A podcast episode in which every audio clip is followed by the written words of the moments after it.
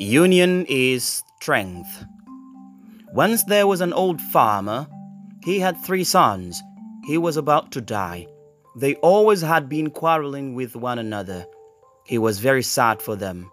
One day, he called his sons and said, Quarreling is a bad thing. You should love one another. Then he ordered his servant to bring a bundle of sticks. When he brought the bundle of sticks, the father said to this to his son, Break this bundle. All boys tried their best one by one, but they could not break it. At last, the farmer ordered the servant to untie the bundle. The farmer said to his youngest son to break the stick. He succeeded to break it. The other two boys also broke all the sticks one by one easily. Then he advised them to live like united sticks. Moral Union is strength.